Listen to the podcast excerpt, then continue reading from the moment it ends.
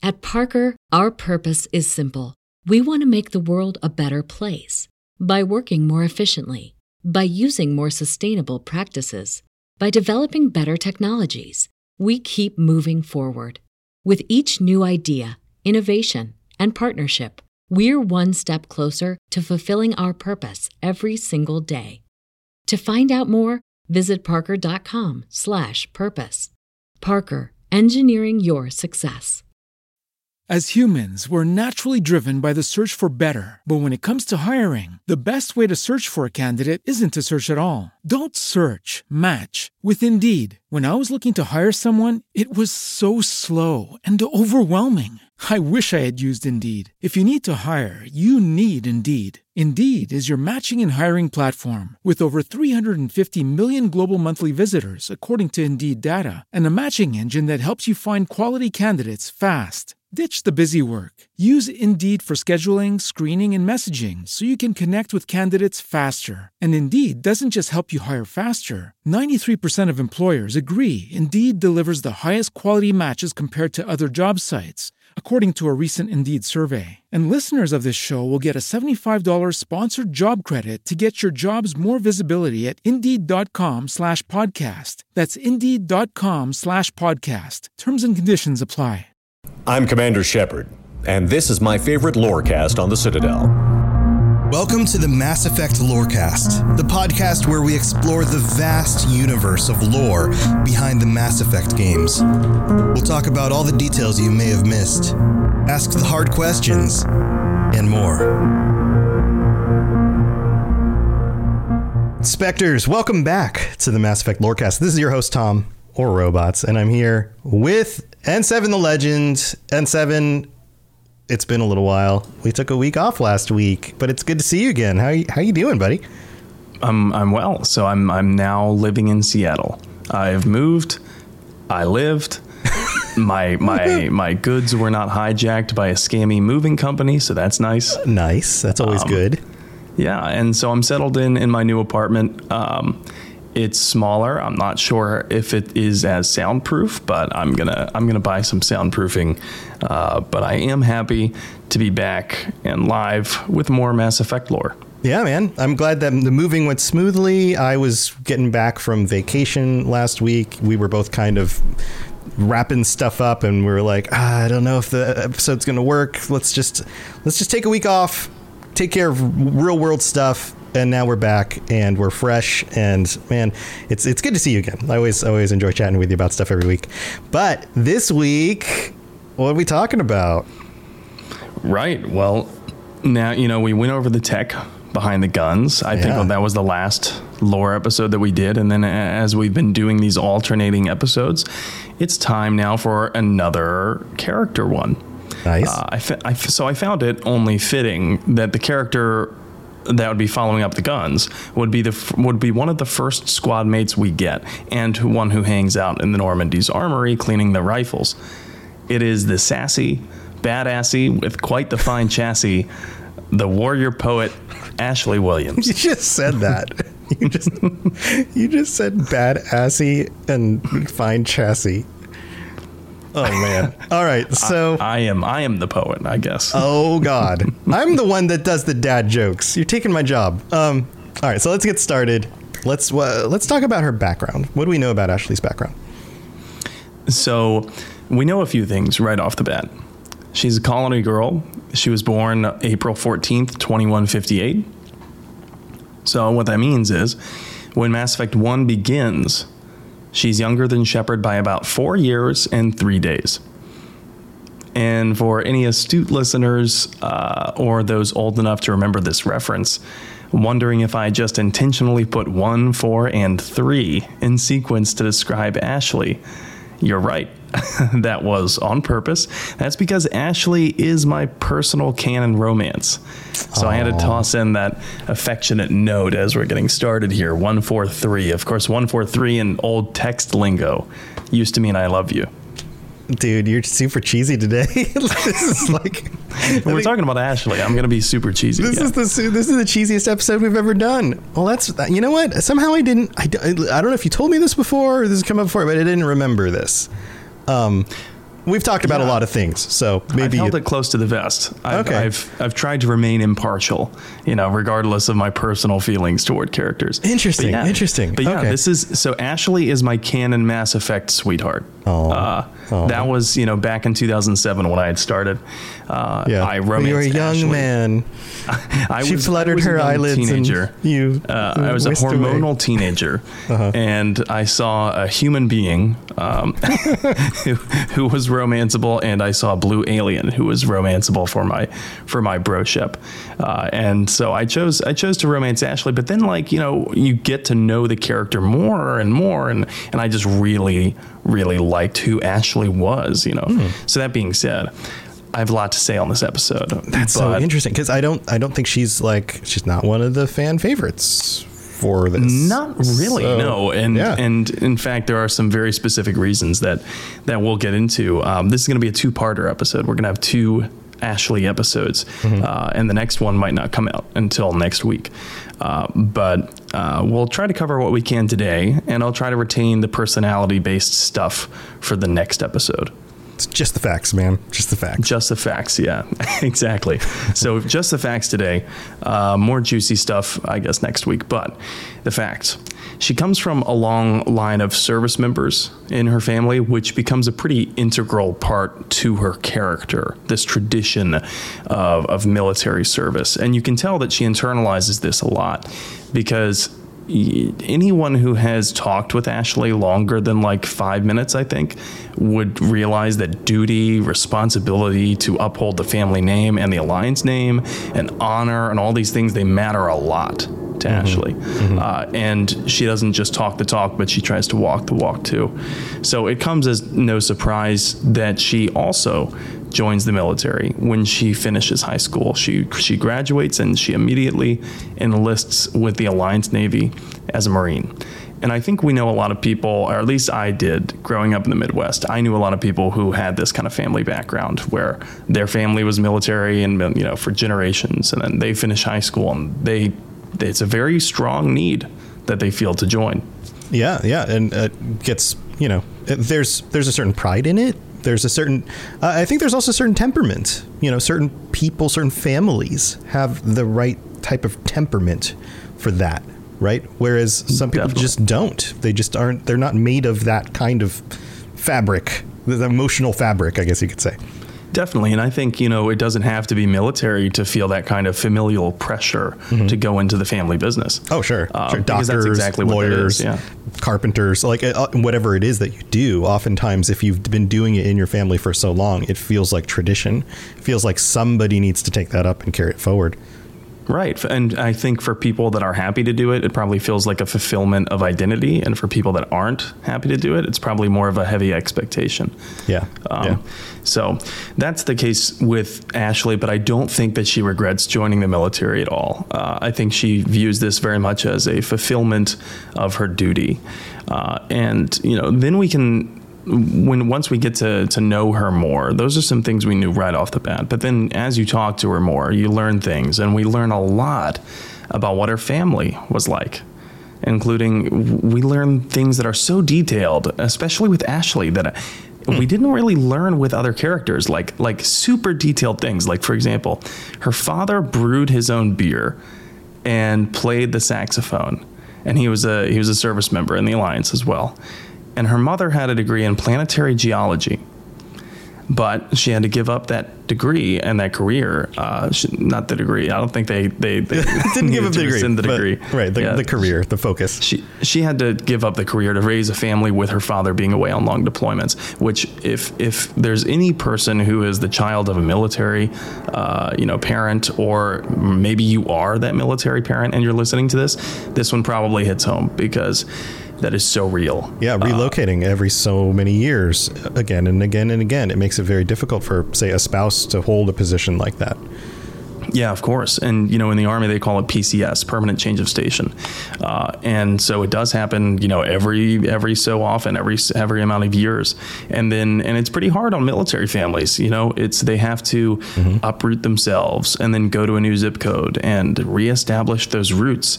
And while those roots are there for the service member, more or less, because wherever you go, the Army is still the Army.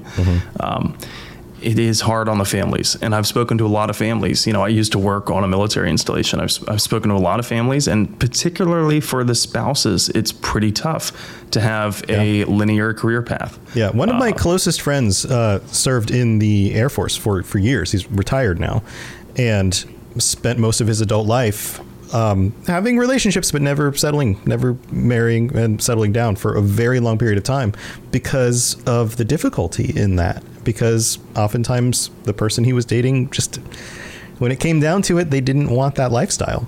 And you know, I don't think that many people blame them, because not many people do want to have that level of sacrifice. Like, right. I know that he moved on, like he would move to a new place and he'd have to let go of that relationship, and they would remain friends and things. But they, you know, deep down, they realized that like there's a inherent incompatibility with their lifestyles. It didn't have to do with like personality not meshing, you know.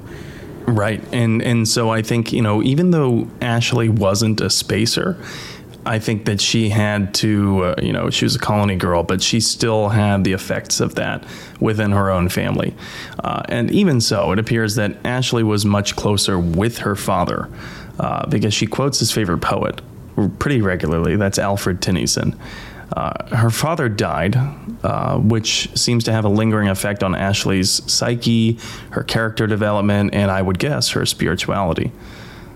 So she talks about her father, but she does talk about Alfred Tennyson far more. And for me, having an experience with a parent who's passed away, I can see in the writing now that I believe the writers were trying to, the way that Ashley talks about Alfred Tennyson, bringing up the quotes from his poetry, it's a vector for remembering her father. Yeah, it's a way to still feel connected. Yeah. It's not about poetry. It's not about Alfred Lord Tennyson. It's about her father, and you know, she is the oldest of four daughters. She also tells us that her sisters are Abby, Lynn, and Sarah, and she helped to raise her sisters, and she still gives that kind of adulting advice to them from time to time, even from aboard the Normandy. So we learn so much about Ashley's family, and we learn these incredibly, like, you know, minute details, like her father brewed his own beer and was a proficient saxophonist, you know. Right. So these are things that, like, I was racking my brain about other Mass Effect squad mates. Do we learn really extremely detailed things like that about the other ones? Yeah. And I just don't know. Yeah, like these feel like deep, intimate family things, not like, oh, this person served on this planet for this many years, and, you know, they used to do this as a job. You know, like these are like deep familial things. Like these are like, this is the real kinds of stuff that comes up as you develop in a relationship with somebody, and you're like, oh yeah, my dad plays saxophone. You know, I grew up listening to him. That's why I like this musician or this poet in this, you know, example. Yeah, and I think that serves to bring the player closer to Ashley in a faster turnaround, because, you know, it is a very short period of time that they are spending on the Normandy in Mass Effect 1. But it's also these details, like we've said so many other times before, that bring a game's lore to life, that make the squad mates feel alive, that they're not just, you know, a character rap sheet, you know, right. That they are an actual person. And so some details that we learn about Ashley are also kind of inconsistent. I've learned when I was doing the research, I came across this one place. So some of these next details might sound surprising, since this is the only place I could find them. Where they came from was a codex entry, not in the game, but on the old official BioWare community website. It's now defunct. It doesn't really work anymore. They discontinued it, but it was official. And again, the site was canon. It was owned by BioWare. It's just not running anymore. So I'd still consider what was on it to be canon too. However, I did find some inconsistencies. And here's what I found there. Number one, the planet where she was born is named Serona, which is located within the local cluster. So it would make sense. You know, I saw that and immediately thought it would make sense for a military family active in humanity's early colonization era to have a home base close to Earth. Yeah, I would imagine. Earth. Yeah, I would imagine almost every early colonized location would have some sort of military presence. Exactly. Yeah. And especially with what we know about how often humanity was butting heads with the Batarians, mm-hmm. with human space being, bordered right there next to the Skellian verge. And, we also learned this interesting fact, which I did a little bit of research and I was like, there had to have been a reason here. But her middle name apparently is Madeline. So it's Ashley Madeline Williams. And I was like, well, that's interesting because Ashley Williams, of course, Bruce Campbell, Evil Dead. That's what I thought. But then I was like, well, where did Madeline come from? And then I thought about her poetry and what is important to her. What does she bring up? And it turns out that Madeline is the name of one of Alfred Tennyson's early poems. There you go. And I did a little bit of more research on top of that. And I found that Alfred Lord Tennyson, for those who don't know, was a very famous poet. And I guess in his early poetry, he had a pretty dominant stories of the femme fatale. He had his own brand of the femme fatale. Mm. And I found it really interesting that was, integral to his early poetry. And then, we have Ashley Madeline Williams, who is this no-nonsense, rock'em, sock'em gunnery chief. Yeah, badass hot lady. Yeah. Sassy, badassy, and with a sleek chassis. Yeah.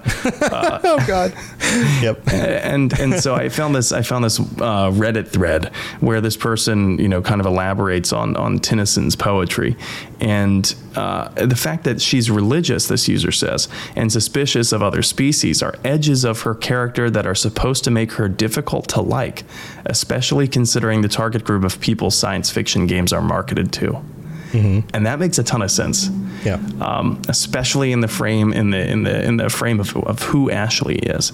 And it makes extra sense since her father loved Tennyson. If her father, you're thinking of this like real life. If a father loves Tennyson, it would make sense why he would name give his daughter a middle name of one of his favorite poems, maybe. Sure. Yeah. Yeah, like he couldn't convince the wife to like do the first name, but can we use it for the middle? I really just like this name for some reason. Okay. Yeah, just some reason. For some reason, yeah. Yeah. And then Ashley's mom is like, you've been reading a lot of Tennyson again, haven't you? I see you taking those poetry books to the bathroom with you. Now we got images of Ashley's dad pooping. Taking a dump and he's like, that's it. That's the name. He's having an emotional moment with a poem while also squeezing one out. Yeah. You think he's crying, or does he close the book slowly and look up with like a resolve? Well, he's also gritting his like lower lip while he's like really trying to get a rough one out there, but I'm feeling it both ways at the same time. Oh, if Ashley were a real person, she wouldn't forgive us for that. No, we wouldn't live this down. No. She would probably give us a nice worded email, a blunt one at that. But speaking of Ashley and Earth, it appears that Ashley began her Alliance training facility, or at a facility rather, in Brazil. Now, this is according to the same site, the same now defunct website. And I thought immediately that's pretty similar to Admiral Hackett. Right. Who was also training in South America. Yeah. You would assume it's probably the same facility. It could be. Yeah. It is the same facility where Shepard trains. Mm. So, and in fact, they know the same drill instructor, Ellison. There you go. So this combined with the N school, the school that gives out the N designations, how Shepard got the N7, with the N school's location, it makes me wonder if the Alliance was particularly concentrated in South America. Mm-hmm. It kind of seems like it. I mean, at least this would indicate that they had a heavy presence there. Now, we know from dialogue in the game that Ashley had considerable experience and training before teaming up with Shepard. But according to that official BioWare community site, her training included zero-G combat on an orbital platform around Earth and hostile environmental assault training on Saturn's moon Titan. The site says that she got a commendation for a, quote, bold assault technique in a field exercise simulating attacks on Turian defensive points. See, this is interesting to me because let's assume that Ashley is 18 years old when she's in that training, right? 18 or 19. Right. She was born in 2158. So that would put the year around 2174. So in 2174, the Alliance is still conducting training exercises in which the enemy are the Turians. Yeah. That's well after the First Contact War. Yeah. Well, I mean, it would make sense. They were considered a very dangerous foe. They are still on terms where they're not 100% sure about their trustworthiness. Like, you would maintain a certain amount of, like, preparation just in case. I suppose so. I was also pretty interested in the fact that it wasn't a Batarian defensive point, that they didn't, with the Skillian Blitz around the same time and tension certainly having heated up for a while. Yeah. You would have guessed that maybe the Batarians would have been the training enemy, but it's a Turian defensive point. So right. Well, and it is only one mention of this specific commendation on this specific simulation. They might have been running simulations against every major alien threat.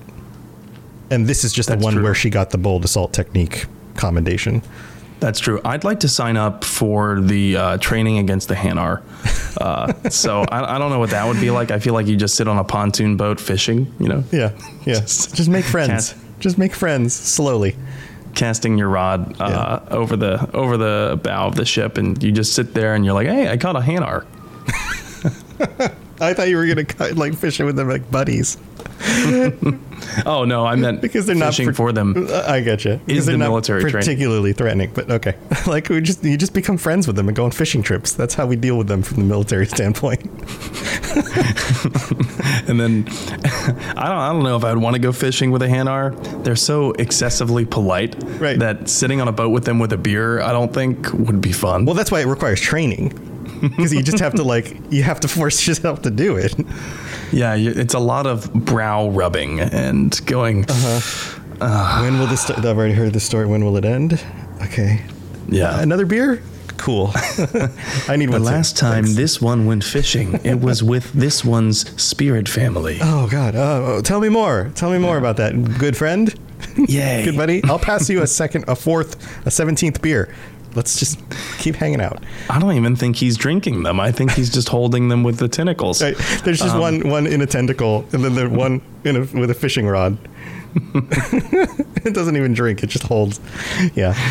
Maybe the Volus training would be like going to a bowling alley. Oh, no. All right. I feel like we're off track. This horse is dead. Yeah. Because we've beaten it. Yes. Yes, it's our fault. But Ashley, apparently, and this was surprising to me, according to this site, Ashley has genetic enhancements, which is surprising, you know, given her moral code, given her traditional religious beliefs. But then again, the enhancements aren't anything major. So according to the site, Ashley was given vision correction in utero because her mother's side was predisposed to nearsightedness. Okay. That would have been nice to get. I would have enjoyed that. No more contacts for me. But later in life, Ashley received a Class B Alliance Infantry upgrade package. I don't. We never really get an elaboration on what exactly that is. So it is apparently standard to genetically upgrade service members, but to what extent, I don't know. So I can see that being a thing, but without other details, like what does that actually mean? Does like, more she get resilient muscle fibers, maybe like higher levels of oxygen in the blood? You know, like what is it that's actually happening there? Yeah. Right. I don't know. Maybe it's like lung expansions. You get larger lungs. That'd be wild. But the site also goes on to say that Ashley was a proficient marksman and continuously received high marks from instructors and fellow squad mates for her leadership ability, both throughout her training and subsequent service. Private Nirali Bhatia, according to the site, praised her focus on team building exercises and, quote, tough but fair discipline. And That name, Nirali Bhatia, might sound familiar because it is one of the very first side quests that we get in Mass Effect 1. You get to the Citadel and you walk out of the embassy, and a distressed man approaches Shepard and says, hey, my wife was killed and the Alliance is not, they're holding her body. They won't allow us to have a proper burial. Mm-hmm. That was Nirali Bhatia. Mm. So, yeah, that private served in Ashley's unit, and Ashley has some unique dialogue on that mission. So if you haven't taken her, I would highly suggest taking her. Yeah. So, okay. So we know she's a great Marine, high scores. People say nice things about her in lots of different ways. Why wasn't she sent to become an N7 then? Like, why didn't she have a high profile assignment? Because Eden Prime was supposed to be a peaceful planet, and that's where we find her. Like, is that the... Yeah, I mean, that's a great question. And then the answer is something we hear from Ash herself when she tells Shepard about her issues with advancement in the Alliance. We also see it in a firsthand flashback she has from one of the comics, Mass Effect Foundation. Her grandfather was General Williams. He surrendered to the Turians when they occupied Shanxi during the First Contact War. So that's the short answer. She serves on multiple infantry assignments that are rear guard posts, aka there's no combat experience really available there. Mm. And her being a first in the fight kind of mentality, rifleman through and through, Ash is not down with that. It's not particularly a great detail, but she applies to transfer to better, more active ones. So it's not through any lack of effort or ambition that Ashley isn't able to get that combat experience or that advance in prestige within the military, because she is continually passed over for these opportunities by superiors. Why? Well, it goes back to that stain on her family reputation. Nobody wants a saxophone player in the military. Oh, yeah. That's highly, highly brass and drum and no wind instruments. And that's it. That's it. Electric guitar. That's cool, too. We'll take it. No tolerance for wind instruments. But no, it goes back to her grandfather, General Williams. And although we hear this pretty quickly in the first game, I think the impact of this isn't really felt. It's not really seen from Ashley's point of view until you read the comic, Mass Effect Foundation number 3, which details just how Ashley lost her squad on Eden Prime. All right. So we need to go take a mid-break, but when we get back, we'll uncover the details about what happened to Ashley before running into Shepard and the crew of the Normandy. So don't go anywhere. Message coming in. I am so excited about our sponsor this week, Marvel Strike Force. I freaking love Marvel Comics. Growing up, I collected comics and the trading cards, and I've seen pretty much every Marvel movie they've made so far. So if you're into Marvel like I am, go check out Marvel Strike Force. This is a mobile squad RPG. You can collect and unlock all the different heroes. You fight against supervillains. There's a campaign. There's a blitz mode. There's an arena. There's a constantly evolving meta. And right now they're celebrating the Deadpool anniversary event. This is a mission from Strike where you log in the first time and you unlock this generous gift containing character shards, an anniversary diamond orb, gear, a bunch of other items. It is absolutely the right time to jump in and try this game out. Click the link in the show notes to download it now, and then use the promo code MAXPOOL, M-A-X-P-O-O-L, MAXPOOL. Don't miss out on all the free stuff, and thanks again to Marvel Strike Force for sponsoring this episode. At Parker, our purpose is simple. We want to make the world a better place by working more efficiently, by using more sustainable practices, by developing better technologies. We keep moving forward.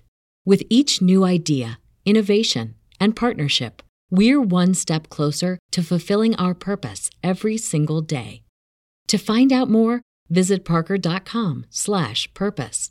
Parker, engineering your success. As humans, we're naturally driven by the search for better. But when it comes to hiring, the best way to search for a candidate isn't to search at all. Don't search, match with Indeed. When I was looking to hire someone, it was so slow and overwhelming. I wish I had used Indeed. If you need to hire, you need Indeed. Indeed is your matching and hiring platform, with over 350 million global monthly visitors according to Indeed data, and a matching engine that helps you find quality candidates fast. Ditch the busy work. Use Indeed for scheduling, screening, and messaging so you can connect with candidates faster. And Indeed doesn't just help you hire faster. 93% of employers agree Indeed delivers the highest quality matches compared to other job sites, according to a recent Indeed survey. And listeners of this show will get a $75 sponsored job credit to get your jobs more visibility at Indeed.com/podcast. That's Indeed.com/podcast. Terms and conditions apply. Patching it through. I am sovereign, and this station is mine. I like the sound of that. All right, here we are in the middle of the show. This is where we get to thank our new patrons, including Stephen P. and, oh God, it's just Parachute Cannon. Parachute Cannon. I saw a big long, it's all one word, and I was like, I'm going to mess this one up, but it's Parachute Cannon. Parachute Cannon, Stephen P. and, all the rest of our patrons. Thank you so much for your support. We have a total of 63 right now, 63 patrons. You guys are amazing. And Commander Shepard's Kolkashins, I'm messing up names, Captain Shanko, Kira, Lieutenant Ticino, Pipe Man, Big Bills, 63. Thank you so much to all of you guys and all the rest of the patrons. We couldn't do this without you guys. We really do appreciate your support. If you are interested in checking out the Patreon, head over to patreon.com/Mass Effect Lorecast, where you can sign up. You can join us for our patron chat episodes at the end of every month. We've got one coming up in 2 weeks. We're currently recording right now on the 15th. So that means on the 29th, in just 2 weeks, you've got time to sign up and join us for that. And we'd love to chat with you. We always have a lot of fun with you guys on those episodes. And if you've got some opinions and you want to share them, you don't even have to wait till you're like all caught up on the show. I know some people will like binge the show and they'll go all the way through and then they'll sign up. Like you can, if you just want to join us now, you don't have to like have heard the other episodes yet, because each topic is kind of self-contained. So feel free to just jump in. We'd love to have you. Also, if you'd like to help us out, there's another way you can do it. You can leave us a rating and review on Apple Podcasts. If you leave us a 5-star rating and some words, we'll read it out on a future episode of the show, or a rating on Spotify. Both of those things are very helpful in getting this out there to other people, along with just telling your friends or your family. If you have other people in your life that enjoy Mass Effect and would love to dive into the lore, let them know. We'd really appreciate the help with that. So, and, speaking of reviews, I didn't write any in the notes, but I realize now that there was a 5-star review that came in from Spain. Yeah, because we have to go back in time. Yeah, normally I only look back the last week, but you're right. There is one from Spain. This one is from Charlie Bucks, and it says, a must listen for Mass Effect fans. 5 stars. Great show. Love your dynamics and conversations. It's really a great way to enjoy the Mass Effect lore. I hope the podcast goes on for a long time. Greetings from Spain. Hello. Hello from Spain. That's awesome. Thank you so much for taking the time to do that as well. But that's what we got going on here. Also, we'd love to have you join us on the Discord, chat with us on there, join me or Sam in our live streams on Twitch, N7 the Legend for him, Robots Radio for me. Join us on the live shows. Lots of ways to engage with us and all of this stuff. So we'd love to get to know you. So come join us. All right, let's move on with the rest of the show. Spit it out, or are you trying to build suspense? You're so dense, sir. Obviously, I do not know as much about human relationships as I thought.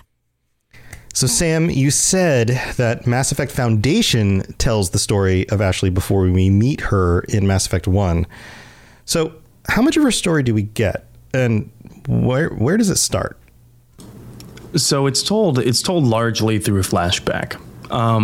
And the flashback starts because a Cerberus operative, none other than Maya Brooks from the Mass Effect 3's Citadel DLC, she poses as an Alliance psychologist and approaches and then interviews Ashley on the Citadel, saying that she wants to know more about her experience losing her squad to the Geth to determine whether or not she's still fit for duty.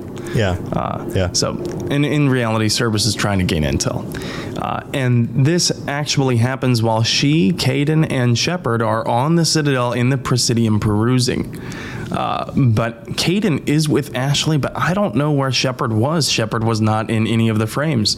So maybe Shepard's off shopping. Maybe Shepard's off admonishing some preaching Hanar. I don't know. This is clearly when Shepard was busy doing something, and then Cerberus poached one of their squad mates. Mm-hmm. So, but you can see actually the preaching Hanar in one of those panels, which is pretty hilarious to me.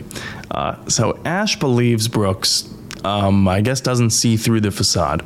And Brooks is also known as Rasa, however, introduces herself as Captain Channing, I think. So Ashley recounts this whole story to who she believes is Captain Channing. It starts with Ashley's unit, the 2nd Frontier Division's 212, on shore leave, and they're knocking back some drinks in a bar.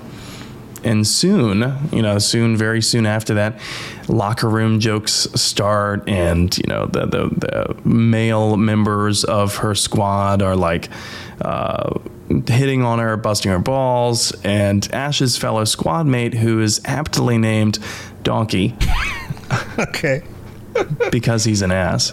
Yeah, he starts hitting on her.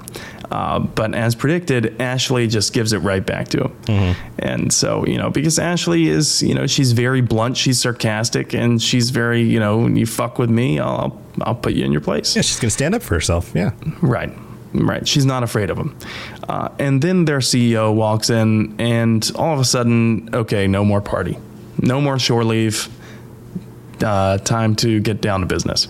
So something has happened, and a Prothean beacon has been found at a dig site, and they need to go secure it before they think Terminus system raiders or pirates might catch word and then try and come and get the beacon and maybe kill some people in the process. So the CO puts a team together. So is Ashley leading the team? You would think so, given the high praise that she's received from her squad mates and instructors, but no. Here's where we see, quote, firsthand, and I say quote firsthand because it's still her own recountance of the events, the animosity that has thrown her away from her grandfather's decision. The commanding officer puts another guy in charge, Donkey. Oh, geez. Puts Donkey in charge. Never lead with the donkey. But he put Donkey in charge, and Donkey is not shy about him he doesn't conceal that he thinks it should be Ashley instead. Basically just says, you sure? Ashley's kind of the better soldier here. While the CEO says to Ashley, you know why I'm not putting you in charge? Your friends might not see it, but I do. You can't escape your past, Williams. Hmm. Which at first seems so cheesy, oh, you can't escape your past. Right. It sounds like something you write in a dialogue for a story, but never actually say in real life. Yeah. Right. Yeah. It's just, character's unspoken, mysterious past, but this one actually is explained. So it's very clear right away where, she's not even making eye contact in the panel, and it's clear that she's being passed up for this potential combat experience opportunity because her superiors are afraid that she might surrender to the invading alien force, just like her grandfather did. Yeah. And so I don't know. I don't really think this is fair to hold her accountable. Not at all. Like that. Clearly. Like, she's a different person. Just because her grandfather made a mistake doesn't mean she's going to make the same mistake. This is one of those story things where it's like, it makes more sense for the character to fear being like their parents or grandparents than somebody else fearing that for them. Yes. And I thought the same thing, but racism is a hell of an X factor. Yeah. Well, and I think, right, with the first contact war being fresh in the minds of now the old commanding officers who fought in that war, and now they're old, they're gray haired, they're grizzled. And they still have those really racist, xenophobic views of the aliens. And they're like, man, I can't believe that this General Williams would surrender to these bird people. Yeah. Right. And so I wonder how much of that has to play in it. But like you said about Ashley, on Ashley's end, can you imagine the psychological impact that would have, being continuously passed over for promotion or any opportunity for advancement to prove yourself just because of something your grandfather did? Yeah, absolutely. That would be rage inducing. Oh yeah. You'd get a hell of a chip on your shoulder, right? Oh, sure. I think anyone would. And I think that this speaking of the chip on the shoulder, I think it shapes Ash's attitude of having something to prove. Ashley constantly acts like, you know, she has this tough exterior, but she has something to prove. She has to be better than the best. And she also, it's coupled with this martyr complex that I think we get from Ashley a lot. You know, she's willing to fall on her sword for the greater benefit of the team, but where is that coming from? Is it because she feels that, I think she feels guilt. Mm-hmm. And I think she feels like she has something to atone for. Yeah, I can see that. So, and Shepard can have a very frank discussion with her about this after the events of Vermeer, where if you choose to sacrifice Kaidan, she will lament the fact that it wasn't her. Hmm. And she'll basically, you know, bring up that she could have atoned and blah, blah. And Shepard can snap and just be like, you know, damn it, when are you going to get your head out of your ass? Right. That you're not going to save anyone by killing yourself. And, you know, Shepard can reassure her and say, you know, it was my call. It's not your call. It's my call. And you can still do good while you're alive. But she does have this martyr complex, I think. Mm-hmm. And so, you know, she's passed over for this opportunity yet again. And so Donkey becomes in charge of the squad, and then they start going. And on top of that, hers is the only squad within the 212 unit who has to walk to the dig site on foot. Huh. Everyone else gets a transport. Yeah, that's messed up. I mean, unless there's a strategic reason to do so. But if it's just like, you guys walk, the rest of us are taking a ride. Yeah, they asked. So they asked Donkey in the comic. They were like, you know, why are we doing this? Why does everyone else get a transport? And his simple answer is orders. Yeah, those are the orders. Yeah, all of this just is very simple writing that points to the leadership is jerks and being punitive. Yeah, there's no real reason for this. And it would be a strategic way to get everyone else in the squad to hate Ashley. You know what I mean? If they were all acutely aware. Yeah. We're all being punished for you. Yeah. Right. So how to turn a group on an individual. I've had some teachers like that growing up, you know, and screw those teachers. But anyway. Yeah. Yeah. They punish the whole class. They're like, if everyone's not quiet, then everybody has to do this. And then the one person talks and they're like, all right, everyone's getting punished. Because they think there's social pressure around that, to like, but the kid who gets punished doesn't care. Like, right. It just punishes everyone else. Yeah, totally. Yeah, I think people that do that are probably on a power trip. Yeah, but probably, you know, on top of that, they have to walk to this dig site on foot, and then eventually Ash's squad finds another group of their unit shot dead, and Ashley observes that this must have happened quickly because they didn't even have time to draw their weapons. And then Donkey sees what's going on and basically wipes his hands clean, and he sees that things are about to hit the fan, and he relinquishes command to Ashley and, you know, says, you're in charge. You know, you're the better soldier. I can't handle this. I don't want to die. You lead us. Exactly. Yeah. And immediately Ashley assumes command. No second thought. You know, we need to do this. We need to do this. Mm-hmm. And Ash's unit then decides that they're going to scout, and they scout up ahead and they see what they think are mechs, but eventually they get spotted right at the same time that they realize that it's Geth. And they're like, well, wait a second, the Geth haven't been outside of their section of space, the Perseus Veil, and I don't know how long. What are they doing here at a human colony? Yeah. This is unprecedented. The Geth have never attacked a human colony before. Right. And so they kind of have to like get positive identification on this target because what they're seeing is kind of unbelievable. Oh, yeah. It requires like solid confirmation. Right. Right. And so she leads. She gets spotted. There's a Geth drone that starts chasing her. And then soon other Geth are chasing her. And she leads the pursuing Geth into an ambush that she has set up from her own squad. So it's pretty genius tactical maneuver there. But even with the element of surprise and surrounding the enemy, they're just absolutely ripped apart. She tells one of her fellow squad mates, hey, we got to send out a radio warning. We have to tell the others before it's too late. And in fact, this is the very same radio warning and video message warning that we see from aboard the Normandy in the very beginning of Mass Effect 1. Oh. It goes something like, you know, we're under attack, taking heavy casualties. I repeat, taking heavy casualties. This is the same warning. Yeah. It's from Ashley's unit. Oh, that's cool. And Ashley in the comic is depicted as being directly off screen from that video warning. Uh-huh. So she's just to the left or so. And unfortunately, you know, at least they got the warning off in time, and the Normandy received the warning. But everyone is killed except Ashley. And so poor Donkey. poor Donkey. Poor Donkey. I mean, okay. Yeah, poor Donkey. I guess you could say that ass bit the dust. Oh, no. I'll be here all week. No, but there's this moment in the comic that I found to be pretty great. And I'm not a huge comic reader, mm-hmm. but I loved this moment. Everyone's dead. Ashley's the only one left. She's taking cover behind this rock. And there's this moment where she's getting surrounded. Her cover is just getting nailed by a barrage of energy blasts. Mm-hmm. And the artwork is just insane. The artwork looks so gritty and action-packed and great. And it like sets the environment of what Ashley must be feeling. Mm-hmm. And all of this stuff is, it's basically the walls are closing in on Ashley. And I think she knows she's going to die.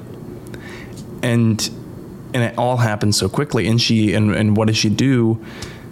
She prays.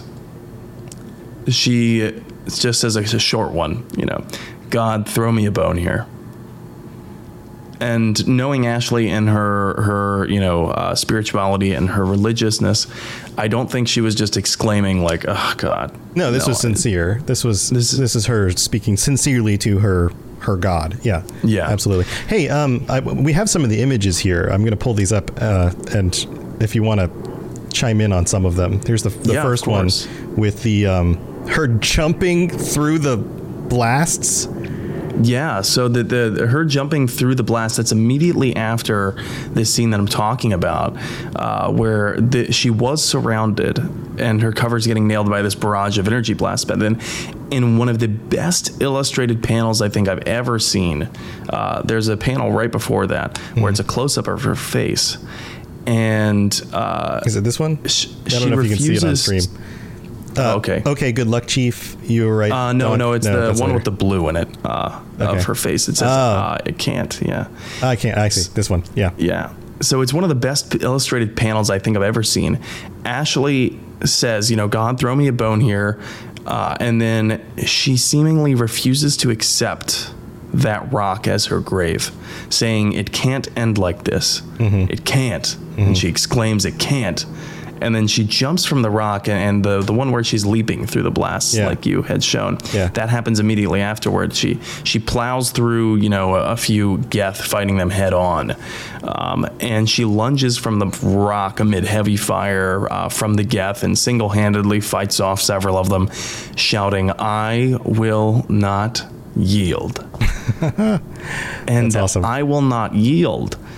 I thought that's pretty poetic for something to exclaim in the heat of action, right? Why would they include "I will not yield"? And then it goes back to her affinity for poetry, which, you know, it immediately reminded me of some of the poems that she recites to Shepard, from Invictus to Ulysses. In Invictus, you know, in the fell clutch of circumstance, I have not winced nor cried aloud. Under the bludgeonings of chance, my head is bloody but unbowed. And that, you know, equivocates perfectly to what she's feeling right here, and in less of a spiritual way, more of a physical way. Mm-hmm. And then in Ulysses, you know, the ending of Ulysses, one equal temper of heroic hearts, made weak by time and fate, but strong in will, to strive, to seek, to find, and not to yield. I will not yield. Yeah. The final word of her father's favorite poem, yield. Right. And she says, "I will not yield." And so that last one from Ulysses, Ash recites to Shepard. And when you think about the fact that Ashley knows it from memory, she knows this poem from heart, and the significance that it has had in her own life very recently. And you put the pieces together that Tennyson was her late father's favorite poet. to the point where she memorized Ulysses, and you can see that she drew inspiration from it to survive. Mm-hmm. Mm-hmm. Yeah, from the poem and the connection to her father. Yes, all exactly. Summed up in one. Yeah. Yeah, exactly. And so that kind of like when people criticize Ashley for bringing up the poetry for sounding pretentious, it's not about being pretentious. This isn't about like, I am educated, I will poem now, you know? Like, right. And let me recite Dante's Inferno in its original Italian. Because it feels like I'm in hell in this moment. Yeah. Like, no, yeah. That's not what she's doing. Right. No. And so I push back against that. And I think it's a very subtle detail that the writers threw in there. But it's a very powerful one. And I think it's beautifully written because only a real human being would make those connections. Right. Not some fictional character or not a computer would draw emotional inspiration from that kind of emotionally tied memory. Right. It feels very real for the character. It also feels like a really good way of writing more about the character when you're the writers, from like a meta perspective of going, okay, what things does she care about? Who is she? What gets to the soul of this character? This does. These poems, her connection to her family, her being misunderstood and mistreated, her duty, her willingness to struggle through even when things look like they're at an end. And then you sum all that up and you go, okay, this would be a really wonderful story to help people understand who this person is. Oh, yeah. And that's exactly what they do. Yeah. You know, you don't need to go over chapters of history to understand who someone is. Right. Right. You just have to get to their soul. Like this is her soul. And this is like, you know, the Mass Effect Foundation comic I'm talking about. This is like an 8-page comic, maybe 7-page. It's not much, but it does so much to illustrate who she is. Yeah. And you combine it with the other knowledge that you get from having played the games, and you just get this full rounded picture. But, you know, I digress. She does survive. You know, she plows through the Geth. She runs from some pursuing drones, and she runs right into Shepard, becoming the sole survivor of the 2nd Frontier Division's Unit 212. So in this way, I think she and a sole survivor Shepard, you know, you pick the sole survivor background for Shepard, inherently understand each other on a level that no one else can. Right. I mean, they were basically there together in a way. Right. Yeah. They've both been in those different situations, and they were there together. And especially if you picked your background to be a colonist, sole survivor, Shepard, then you've essentially lived a very similar life to Ashley. Mm-hmm. You don't have to romance Ashley, I think, to have that level of bonding. Trauma bonds people in a way that can bring people together with seemingly, you know, two people with very little in common, and it can turn them into lifelong friends and allies and like champions for each other. And Ashley is one of those for Shepard. You know, a lot of people give Garrus the credit here. A lot of people say Garrus is my ride or die. Garrus is like that, but so is Ashley. Yeah. And well, Garrus is such a cool character design. And like you said before, for the sci-fi crowd to have a cool alien character to glom to rather than just another human, you know, there's going to be a little bit of that going on as well. But, you know, arguably Ashley is the female equivalent of Garrus, because think about it. She's extremely skilled with assault rifles and snipers. Mm-hmm. She's got that deadpan snark. Right. And she's got a little bit of an edge, a little bit of a renegade edge to keep you kind of like, you know, and she's blunt, she's sarcastic. And she's been through it.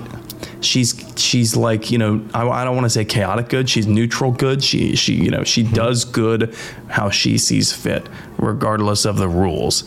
And she's not going to kowtow her morals to Shepard just to please Shepard's point of view. Mm. Like, there are several points where if you do a renegade thing or you just do something that really upsets her, she'll let you know, even though you're her commanding officer. Right. And so, yeah, I think Ashley is definitely that for Shepard. And I think there's an argument to be made that Ashley is the female equivalent of Garrus in a way. I'm sure I'm going to get some pushback on that because, you know, Ashley did fulfill something of the trope of being a noble bigot in the very beginning, sure. You know, before the character development arc and everything took play. But she is the human female equivalent, I think, of Garrus. And I think that might shed some light as to why the people who romanced Ashley feel just as ardent about their romance of Ashley as the people who kind of stand for Garrus.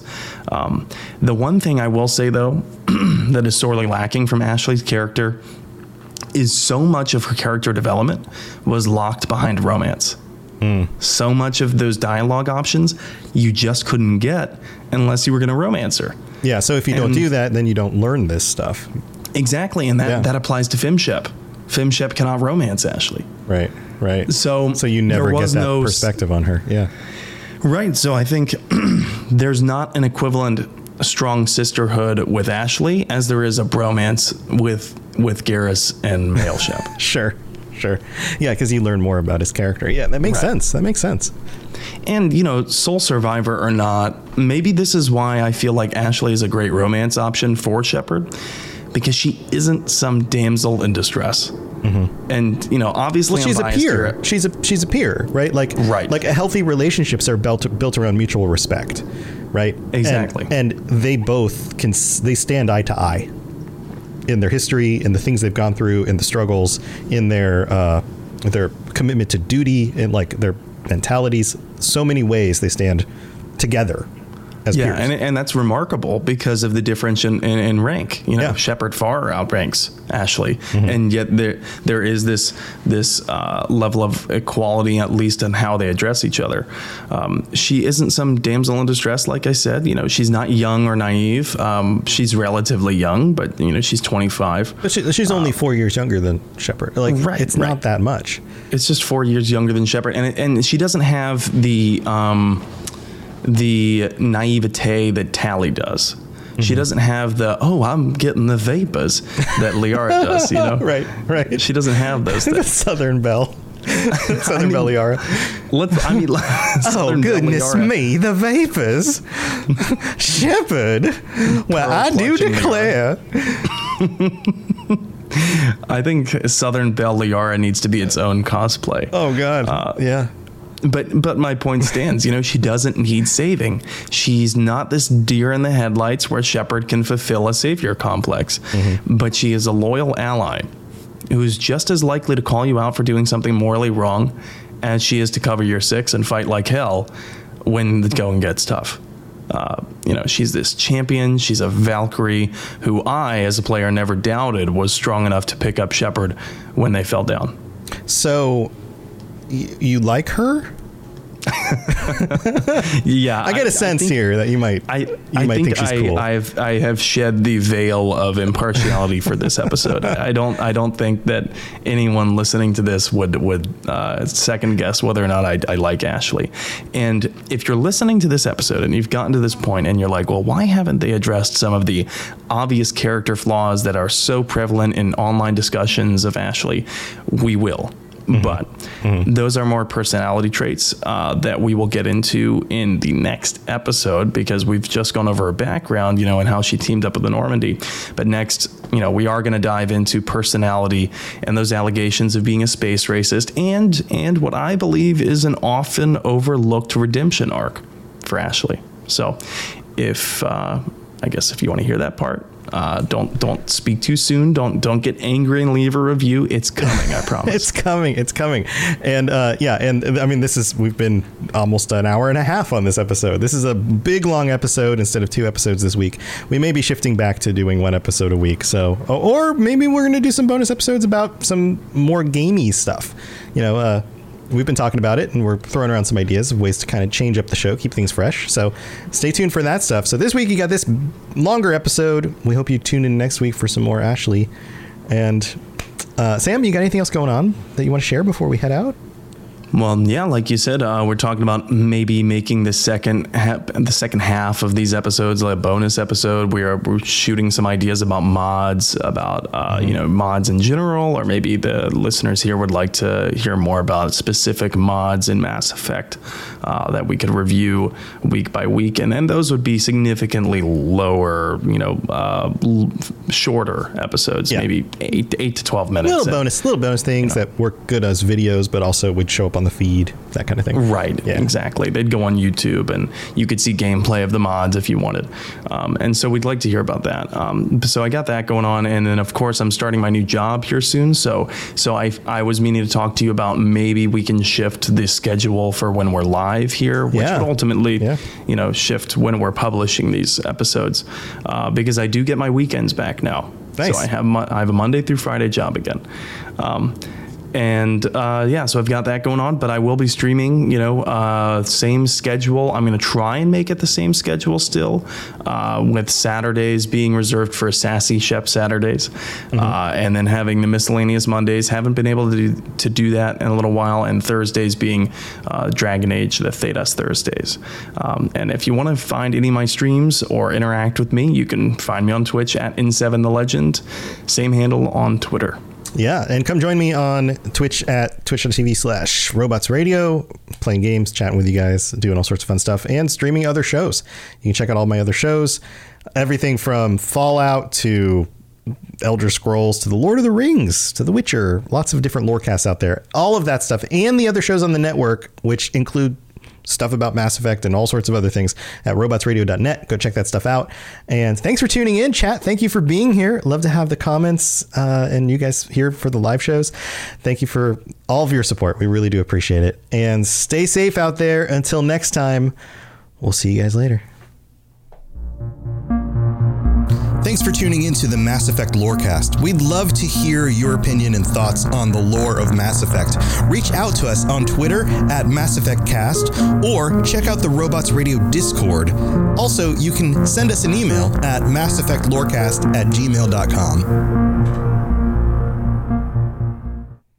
At Parker, our purpose is simple. We want to make the world a better place by working more efficiently, by using more sustainable practices, by developing better technologies. We keep moving forward. With each new idea, innovation, and partnership, we're one step closer to fulfilling our purpose every single day. To find out more, visit parker.com/purpose. Parker, engineering your success. As humans, we're naturally driven by the search for better. But when it comes to hiring, the best way to search for a candidate isn't to search at all. Don't search, match with Indeed. When I was looking to hire someone, it was so slow and overwhelming. I wish I had used Indeed. If you need to hire, you need Indeed. Indeed is your matching and hiring platform, with over 350 million global monthly visitors according to Indeed data, and a matching engine that helps you find quality candidates fast. Ditch the busy work. Use Indeed for scheduling, screening, and messaging so you can connect with candidates faster. And Indeed doesn't just help you hire faster. 93% of employers agree Indeed delivers the highest quality matches compared to other job sites, according to a recent Indeed survey. And listeners of this show will get a $75 sponsored job credit to get your jobs more visibility at Indeed.com/podcast. That's Indeed.com/podcast. Terms and conditions apply.